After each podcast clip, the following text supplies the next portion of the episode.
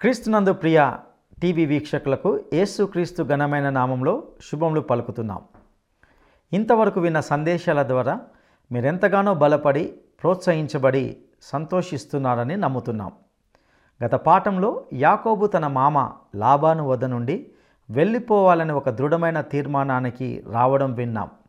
కానీ లాభానుకు యాకోబును విడిచిపెట్టే ఉద్దేశం లేనట్టుగా చూస్తున్నాం. నిన్ను బట్టి దేవుడు దీవించాడు అందువల్ల నిన్ను వదులుకోలేను అంటూ ఉన్నాడు. దేవుని కంటే ఇతర విషయాలను ఎక్కువగా నమ్మేవారు లాభానులాగే ఆలోచిస్తారు. తాను పాదం పెట్టిన చోటల్లా దేవుడు అతన్ని దీవించాడని యాకోబు కూడా లాభానుకు తెలియజేశాడు. యాకోబు తన మందలు అభివృద్ధి కాగల ఒక గొప్ప వ్యూహాన్ని కలిగి ఉన్నాడు. యాకోబు వద్ద సరికొత్త ఉపాయం ఉంది.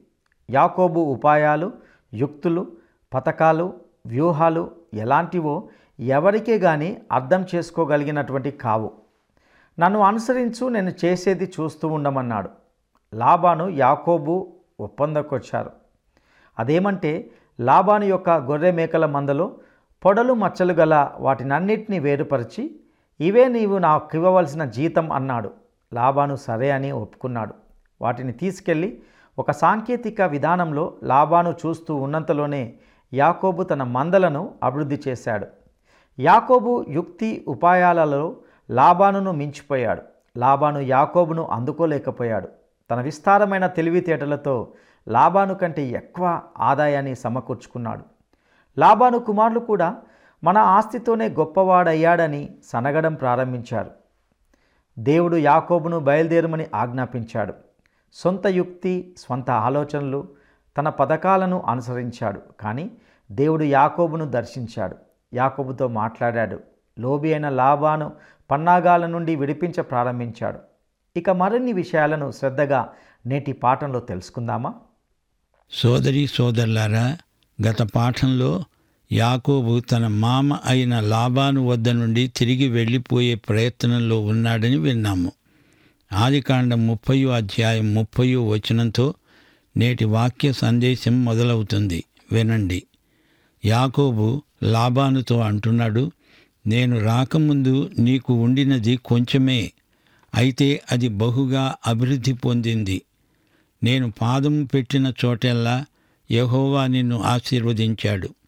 నేను నా ఇంటి వారి కోసం నా కుటుంబం కోసం ఏం సంపాదించుకునేది? ఎలా సంపాదించుకునేది? లాభానన్నాడు ఏమి ఇమ్మంటావు యాకోబ్ అంటున్నాడు నీవు నాకేమీ ఇయ్యవద్దు. నీవు నా కోసమై ఈ విధంగా చేస్తే నేను తిరిగి నీ మందను మేపుకొస్తాను. ఏమిటా విధం? చెబుతా విను. నేడు నేను నీ మంద అంతటిలో నడిచి చూచి పొడలు గాని మచ్చలు గాని ఉన్న ప్రతి గొర్రెను గొర్రె పిల్లల్లో నల్లని ప్రతిదానిని మేకలలో మచ్చలు గాని పొడలు గాని ఉన్న వాటిని వేరుపరుస్తాను. అవే నీవు నాకిచ్చే జీతం. ఇక మీదట నాకు రావలసిన జీతమును గూర్చి నీవు చూడవచ్చినప్పుడు నా న్యాయ ప్రవర్తనే నాకు సాక్ష్యం. మేకలలో పొడలైనా మచ్చలైనా లేనివి అన్నీ గొర్రెపిల్లల్లో నలుపు లేనివన్నీ నా వద్ద గనుక ఉంటే నేను దొంగను అని చెప్పు. మంచి గొర్రెలు మేకలు మంచి పుట్టుక గలవి నీవి మిగతావే నావి. అదే నీవు నాకిచ్చే జీతం. అది నాకు చాలు. లాభానుకు ఇది లాభసాటి బేరం అనిపించింది. లాభానన్నాడు మంచిది నీ మాట చొప్పుననే కానియి. నాసిరకం గొర్రెలు మేకలు వేరుగా ఉంచబడినాయి మంచివి ప్రత్యేకంగా ఉన్నాయి. ఇవి ఈనితే అన్నీ లాభానువే. ఆ రోజున లాభాను సారగాని మచ్చగాని ఉన్న మేకపోతులను పొడలు మచ్చలు ఉన్న పెంటి మేకలను అన్నిటినీ కొంచెము తెలుపు ఉన్న ప్రతిదానిని గొర్రె పిల్లలలో నల్లవాటిని అన్నిటినీ వేరు చేసి తన కుమారుని చేతికి అప్పగించి తనకు యాకోబుకు మధ్య మూడు రోజుల ప్రయాణమంత దూరం ఉంచాడు. లాబాను యొక్క మిగిలిన మందను యాకోబే మేపుతున్నాడు. యాకోబు చినారు జంగిసాలు అనే చెట్ల చువ్వలను తీసుకొని ఆ చువ్వలను తెల్ల చారలు కనపడేటట్లు అక్కడక్కడ వాటి తొక్కలు ఒలిచి మందలు నీళ్ళు త్రాగవచ్చినప్పుడు అవి చూలు కట్టడానికి అతడు తాను ఒలిచిన చువ్వలను మందలు తాగడానికి వచ్చే కాలువల్లో నీళ్ళ గాడులలో వాటి ఎదుట పెట్టగా మందలు ఆ చువ్వల ఎదుట చూలు కట్టి చారలు పొడలు మచ్చలు గల పిల్లలను ఈనాయి. ఇదంతా యాకోబు ఉపాయం. ఇది తేలికగా కొట్టిపారేయాల్సిన కథ కాదు. మూఢనమ్మకం కాదు. లాబాను యాకోబు వీరిద్దరికీ ఒక నమ్మకం ఉంది. చినారు జంగిసాలు చువ్వల మీద తెల్లని చారలుంటాయి. వాటిని బట్టి తెల్ల చారలు గల గొర్రె పిల్లలను గొర్రెలు ఈనుతాయి. ఇందులో ఎంత నిజముందో మనమేమీ తర్జన భర్జనలు చేయనక్కర్లేదు గాని యాకోబు ఆలోచన అంతా యుక్తే. మొదటి నుండి యాకోబు యుక్తిపరుడే. ఇక్కడ లాభాను యుక్తిలో తనను మించిపోయాడు. యాకోబు యుక్తి ప్రదర్శన ఎంత గొప్పదో చూచారా? దీని వివరాలు వచ్చే అధ్యాయంలో వినబోతున్నాము. ఇంతకు యాకోబు చేసింది ఏమిటంటే చారలు పొడలు మచ్చలు గలిగిన ఈ గొర్రె పిల్లలను వేరు చేసి చారలు గల వాటి వైపు లాబాను మందలలో నల్లటి వాటి వైపు మందల ముఖాలు పెట్టి తన మందలను లాభాను మందలతో ఉంచకుండా వాటిని వేరుగా ఉంచాడు. మందలో బలమైనవి చూలు కట్టినప్పుడెల్లా అవి చినారు జంగిసాలు చువ్వల ఎదుటనే చూలు కట్టేటట్లు యాకోబు మంద కన్నుల ఎదుట కాలువలలో ఆ చువ్వలను పెట్టాడు. మంద బలహీనమైనప్పుడు పెట్టలేదు. ఈ విధంగా బలహీనమైనవి లాభానుకు బలమైనవి యాకోబుకు వచ్చాయి. యాకోబు అత్యధికంగా అభివృద్ధి చెంది విస్తారమైన మందలు దాసదాసి జనము ఒంటెలు గాడిదలు గలవాడయ్యాడు. ఈ సందేశంలో మా శ్రోతలకు యాకోబు కుమారుల పేర్ల జాబితా జ్ఞాపకం చేయడం అవసరం అనుకుంటాము. ఇస్రాయేలు జాతికి ఇవి పన్నెండు గోత్రాలు. వీరు గోత్రకర్తలు. జాగ్రత్తగా విని జ్ఞాపకం పెట్టుకోండి. లేయాకు పుట్టినవారు ఏడుగురు రూబేను షిమ్యోను లేవి యూదా ఇష్యాకారు జబులూను ఏడోది దీనా కుమార్తె. రాహేలు యొక్క దాసి దానికి పుట్టినవారు ఇద్దరు దాను నప్తాలి లేయా దాసిదానికి పుట్టినవారు ఇద్దరు గాదు ఆషేరు. రాహేలుకు పుట్టినవారు ఇద్దరు యోసేపు బెన్యామీను. పన్నెండుగురు మగపిల్లలు ఒక ఆడపిల్ల గంపెడు పిల్లలు. అపరిమిత కుటుంబం. ఇప్పుడు నాతో ముప్పై ఒకటో అధ్యాయంలోకి రండి. దేవుడు యాకోబుతో మాట్లాడి హారానును విడిచి వచ్చేయమంటున్నాడు. అబ్రహాము ఇస్సాకు యాకోబులకు దేవుడిచ్చిన వాగ్దత్త భూమికి యాకోబు జాప్యం చేయకుండా వెళ్ళిపోవాలి. యాకోబు పిల్లలు లాభాను ఇంట్లో ఉంటే చెడిపోతారు. ఇది మంచి వాతావరణం కాదు. లాబానుకు ముందుగా చెప్పకుండానే వెళ్ళిపోవడానికి యాకోబు నిశ్చయించుకున్నాడు. వెళ్ళిపోతున్న అల్లుణ్ణి వెంటబడి తరిమాడు లాబాను. చివరికి మామ అల్లుళ్ళ మధ్య ఒక ఒప్పందం కుదిరింది. ఈ విధంగా వారు విడిపోయారు. యాకోబు పిల్లలు ఉత్తరోత్తర గోత్రకర్తలు కాబోతున్నారు. వీరు సాధ్యమైనంత త్వరగా అబ్రహాము నివసించిన దేశానికి తరలి వెళ్ళడం మంచిది. వారు వాగ్దత్త భూమిలోనే ఉండడం శ్రేయస్కరం. యాకోబు ఎన్నెన్నో తప్పులు చేసిన బలహీనుడు. అయినా దేవుడు అతణ్ణి విడిచిపెట్టలేదు. అతనితో దేవునికి ఇంకా ఎంతో పని ఉంది. యాకోబునే దేవుడు తన సంకల్ప సిద్ధికి వాడుకున్నప్పుడు సోదరి సోదరులారా మిమ్మల్ని ఎందుకు వాడుకోడు? తప్పక వాడుకుంటాడు. ఇరవై సంవత్సరాలు యాకోబు లాభాను మామ దగ్గరే ఉండిపోయాడు. ఎంతో ఒత్తిడి కింద పనిచేశాడు. సారలు మచ్చలు గల గొర్రెలు మేకలు అంటూ లాభానుతో చేసుకున్న వడంబడిక బేరాన్ని బట్టి లాభాను కంటే యాకోబుకే ఎక్కువ ఆదాయం వచ్చింది. లాభానుకు అతని కుమారులకు ఇది సుతరాము ఇష్టం లేదు. లాభాను కుమారులు సనగటం ప్రారంభించారు. మన తండ్రికి కలిగినదంతా యాకోబు తీసుకొని మన తండ్రికి కలిగిన దాని వలన యావదాస్తి సంపాదించాడు. అతడు లాభాను ముఖం చూడగా అది నిన్న మొన్న ఉండినట్లు అతని ఎడల ఉండలేదు. అతని ముఖ కవళికలు మారిపోయాయి. మనసులో ఏదో అసంతృప్తి ఆయాసం ఉన్నట్లు కనిపించింది. ముఖం మనసుకు దర్పణం లాంటిది గదా. అప్పుడు యహోవా యాకోబుతో మాట్లాడాడు. నీ పితరుల దేశానికి నీ పూర్వీకుల దేశానికి నీ బంధువుల వద్దకు తిరిగి వెళ్ళు. నీకు నేను తోడై ఉంటాను. అప్పుడు యాకోబు పొలంలో ఉన్నాడు.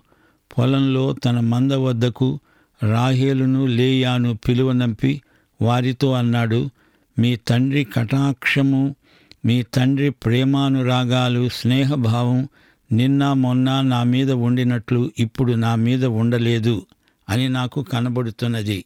అయితే నా తండ్రి యొక్క దేవుడు నాకు తోడై ఉన్నాడు. మీ తండ్రికి నా యావచ్చక్తితో నా బలమంతా ధారపోసి కొలువు చేశాను చాకిరీ చేశాను. ఒళ్ళు దాచుకోలేదు. ఈ సంగతి మీకు తెలుసు. మీ తండ్రి నన్ను మోసపుచ్చి దగా చేసి పది మార్లు నా జీతం మార్చాడు. నా జీతానికి కోత పెడుతూనే ఉన్నాడు. అయినా అతని మూలంగా దేవుడు నాకే హాని కలగనీయలేదు. దేవుడు అతన్ని అదుపులో ఉంచుకున్నాడు. అసలు సంగతి ఏమిటంటే దేవుడు యాకోబును అక్కడి నుంచి కదులు అన్నాడు. వెళ్ళిపోవడానికి తన భార్యలను మానసికంగా సిద్ధపరుస్తున్నాడు. ఇంటి దగ్గర ఈ సంగతులు మాట్లాడితే గోడలకు చెవులుంటాయి. లాభాను కొడుకులో పనివారో వింటారు. అందుకే వారిని పొలానికి తన మందల దగ్గరికి పిలిపించాడు. రాహేలు లేయాలతో ఈ రహస్యాలు మాట్లాడుకోవడానికి లాబాను ఇల్లు తగిన స్థలం కాదు. అందుకే వారిని ఇక్కడికి పిలువనంపాడు యాకోబు అంటున్న మాట నిజమే. చచ్చి చెడి నరాలు తెంచుకొని చాకిరీ చేశాడు. అతడు పొడలు గలవి నీ జీతం అని చెప్తే అప్పుడు మందలన్నీ పొడలు గల పిల్లలను ఈనాయి. చారలు గలవి నీ జీతం అని చెప్తే అప్పుడు మందలన్నీ చారలు గల పిల్లలను ఈనాయి. ఆ విధంగా దేవుడు మీ తండ్రి పశువులను తీసి నాకిచ్చాడు.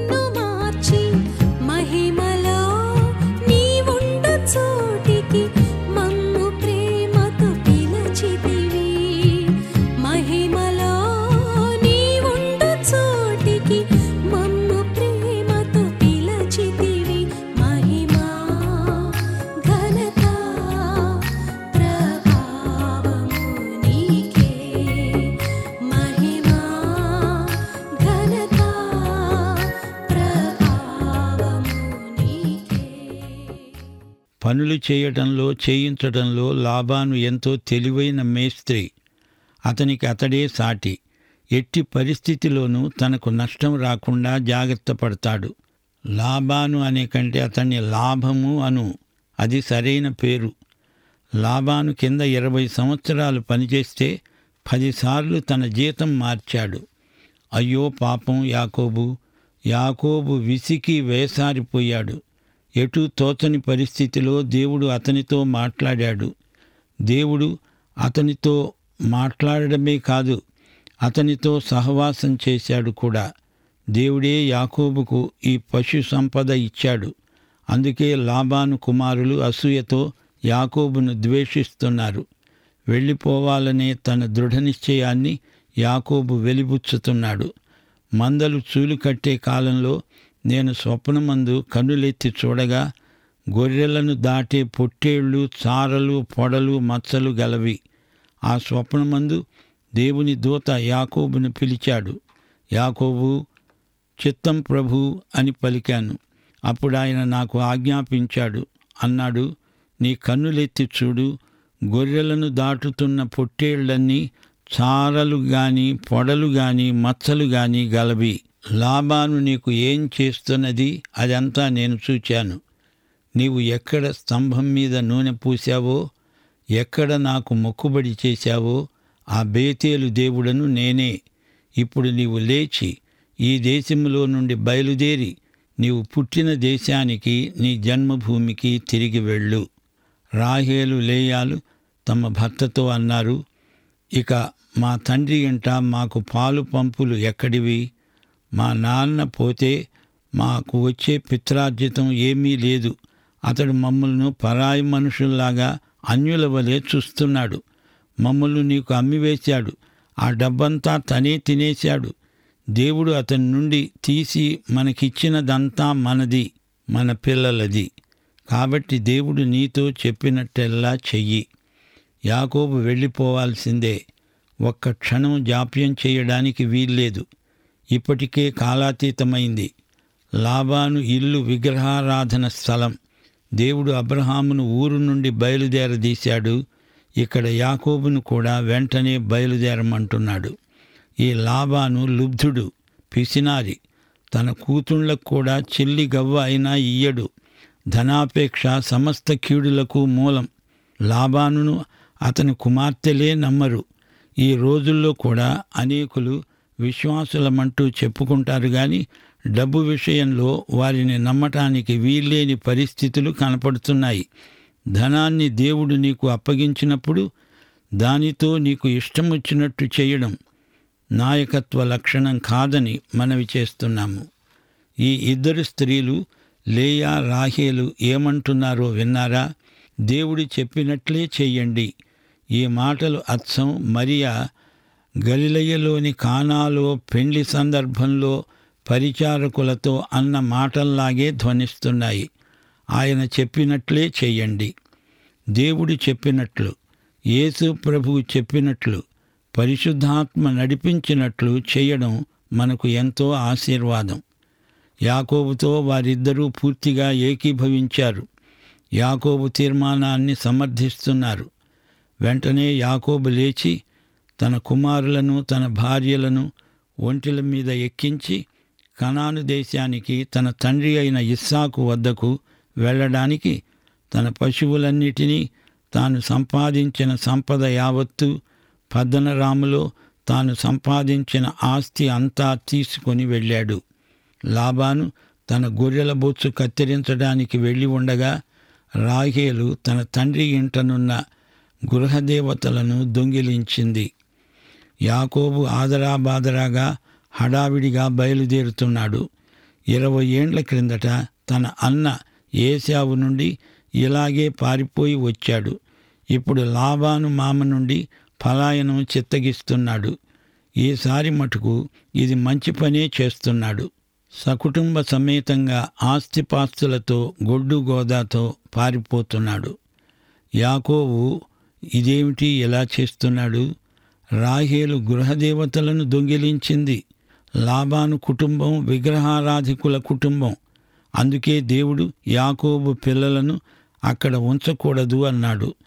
విగ్రహారాధన సంస్కృతి దేవుని బిడ్డలకు బహుదూరం. రాహేలు విగ్రహారాధన సాంప్రదాయంలో పుట్టి పెరిగింది.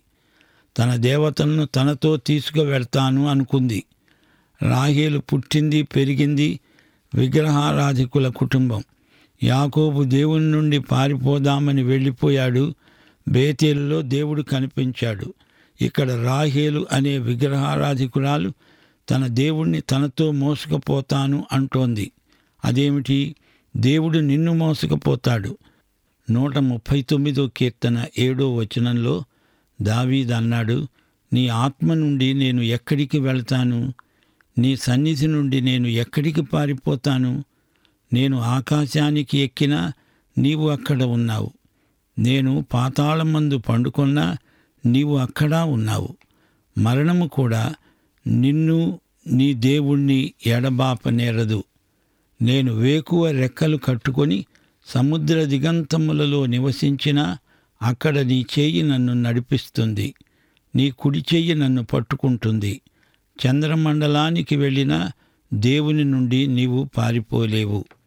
లాబాను తన గొర్రెల బొచ్చు కత్తిరించడానికి వెళ్ళిపోయాడు. గొర్రెలు ఆయా స్థలాలలో మేస్తూ ఉంటాయి. అతడు చాలా దూరం వెళ్ళిపోయాడు. లాబాను ఇంట లేనప్పుడు యాకోబు పరారీ అయిపోయాడు. లాబానుకు చెప్పలేదు. చెప్పడానికి అతడు ఇంటి దగ్గర లేడు. యాకోబు తాను పారిపోతున్నానని సిరియావాడైన లాబానుకు తెలియజేయనందుచేత అతన్ని మోసపుచ్చిన వాడయ్యాడు అతడు తనకు కలిగినదంతా తీసుకొని పారిపోయాడు. అతడు లేచి నది దాటి గిలాదు అనే కొండకు అభిముఖంగా వెళ్ళాడు. అది యొర్దాను నదికి తూర్పు దిక్కున ఉంది. చాలా దూర ప్రయాణం చేశాడు. యాకోబు పారిపోయాడని మూడో రోజు లాబానుకు వార్త అందింది. అప్పుడతడు తన బంధువులను వెంటబెట్టుకొని ఏడు రోజుల ప్రయాణమంత దూరం అతన్ని తరుముకుంటూ పోయాడు. గిలాదు కొండ మీద అతన్ని కలుసుకున్నాడు. లాభాను చాలా వేగంగా వచ్చేశాడు. యాకోబు మీద అతనికి గొంతు దాకా కోపం ఉంది. అతన్ని చిక్కితే చంపేయాలని ఉన్నాడు. అయితే రాత్రి స్వప్నమందు దేవుడు సిరియావాడైన లాభానుకు కనపడి అన్నాడు నీవు యాకోబుతో మంచిగాని చెడ్డగాని మాట్లాడవద్దు. జాగ్రత్త సుమా. యాకోబును నీవు ఏమీ అనకూడదు. అతనికి నీవు ఏ కీడు చేయకూడదు అన్నాడు. ఆదికాండం ముప్పై ఒకటో అధ్యాయం ఇరవై నాలుగో వచనం వరకు వచ్చాము. ఈ సందర్భంలో సోదరి సోదరులారా మనమున్న వాతావరణాన్ని గురించి మీకు కొన్ని మాటలు చెప్పగోరతాను. యాకోబు కుమారులు సరైన వాతావరణంలో లేరు. అందుకని వారిని అక్కడి నుంచి దేవుడు తప్పిస్తున్నాడు. వాతావరణం పరిసరాలు మనకు ఎన్నో సమస్యలు తెచ్చిపెడతాయి అంటున్నారు మేధావులు. ఇరవై నాలుగో కీర్తన మొదటి వచనం మననం చేయండి. భూమి దాని సంపూర్ణత లోకము దాని నివాసులు అంతా యహోవావే. ఇది అక్షరాల నిజం. చరాచర సృష్టికి అంతటికి దేవుడే నిర్మాత. సృష్టికర్తదే సృష్టి అంతా. నూట పదిహేనో కీర్తన పదహారో వచనం వినండి. ఆకాశములు యహోవా వశము భూమిని ఆయన నరులకు ఇచ్చి ఉన్నాడు. అవును భూమి నరులకు ఉద్దేశించబడింది. గనుక ఈ భూమి దేవునిది నరునిది కూడా. ఇది దేవునికి మనకు ఉమ్మడి సొత్తు. దేవుడు చేశాడు గనుక దేవునిది మనకు దానిని ఇచ్చాడు గనుక మనది. మనిషి దేవునికి బాధ్యుడు. ఈ భూమిపై దేవుడు మనకిచ్చిన అధికారం అది మనకు హక్కు కాదు దేవుని అనుగ్రహము మాత్రమే. ఈ సమస్తానికి సృష్టికర్త అయిన దేవుడు ఈ బాధ్యతను మనకిచ్చాడు. ఈ భూమి అంతా ఒక రాజ్యమైతే దేవుడు మనకు దీనిపై అధికారం అప్పగిస్తే మనం దేవుని ప్రతినిధులం సామంతులం. భూమి అంతా ఒక పొలము అనుకుంటే దాని యజమాని దేవుడు. మనము దీనిని పాలికి సాగు చేయాలి. లెక్క దేవునికి అప్పగించాలి. దేవుని ఆస్తికి మనం గృహ నిర్వాహకులం సొంతదారులము కాము. మనం ఇష్టం వచ్చినట్లు చేయడానికి వీల్లేదు. ఒక తరం నుండి మరో తరానికి బదిలీ అయ్యే గృహ నిర్వాహకత్వం క్రమబద్ధంగా జరగాలని దేవుని చిత్తం. మతైసు వార్త పద్దెనిమిదో అధ్యాయం ఇరవై మూడో వచనం. పరలోక రాజ్యం తన దాసుల వద్ద లెక్క చూచుకొన గోరిన ఒక రాజును పోలి ఉన్నది. రోమాపత్రిక పద్నాలుగో అధ్యాయం పన్నెండో వచనం మనమందరము దేవుని న్యాయపీఠం ఎదుట నిలుస్తాము. ప్రభు అంటున్నాడు నా తోడు ప్రతి మోకాలు నా ఎదుట వంగాలి. ప్రతి నాలుక దేవుణ్ణి స్థుతించాలి మనలో ప్రతివాడు తనను గురించి దేవునికి లెక్క అప్పగించాలి. ఒకటి కొరితే నాలుగో అధ్యాయం రెండో వచనం గృహ నిర్వాహకులలో ప్రతివాడు నమ్మకమైన వాడై ఉండడం అవశ్యం. లాభానుకు ఈ సంగతులు తెలియవు అందుకే అతడు తప్పటడుగు వేశాడు. పాఠం ఇంతటితో సమాప్తం. మన ప్రభు అయిన యేసుక్రీస్తు వారి కృప తండ్రి అయిన దేవుని ప్రేమ పరిశుద్ధాత్మ యొక్క అన్యోన్య సహవాసము సమాధానము సంతోషము సహాయము మనకందరికీ సదాకాలము నిత్యత్వము పర్యంతము తోడై ఉండునుగాక. ఆమె ప్రియులారా ఇంతవరకు ఆదికాండం ముప్పై ముప్పై ఒకటి అధ్యాయాల నుండి యాకోబు లాబానుల ఒప్పందం. లాబాను యాకోబుకు జీతంగా నిర్ణయించిన గొర్రెల మందను యాకోబు ఒక సాంకేతిక విధానంలో వాటిని అభివృద్ధి చేయడం గురించి విన్నాం. వయసులో ఎదుగుతూ ఉన్న యాకోబు కుమారులు విగ్రహారాధన సంస్కృతి నుండి ప్రభావితులు కాకూడదనే ఉద్దేశంతో అక్కడ నుండి త్వరగా తన దేశానికి వెళ్ళిపోవాలనే ఆలోచన తన ఇంటి వారికి తెలియజేసి వారిని సిద్ధపరిచాడు.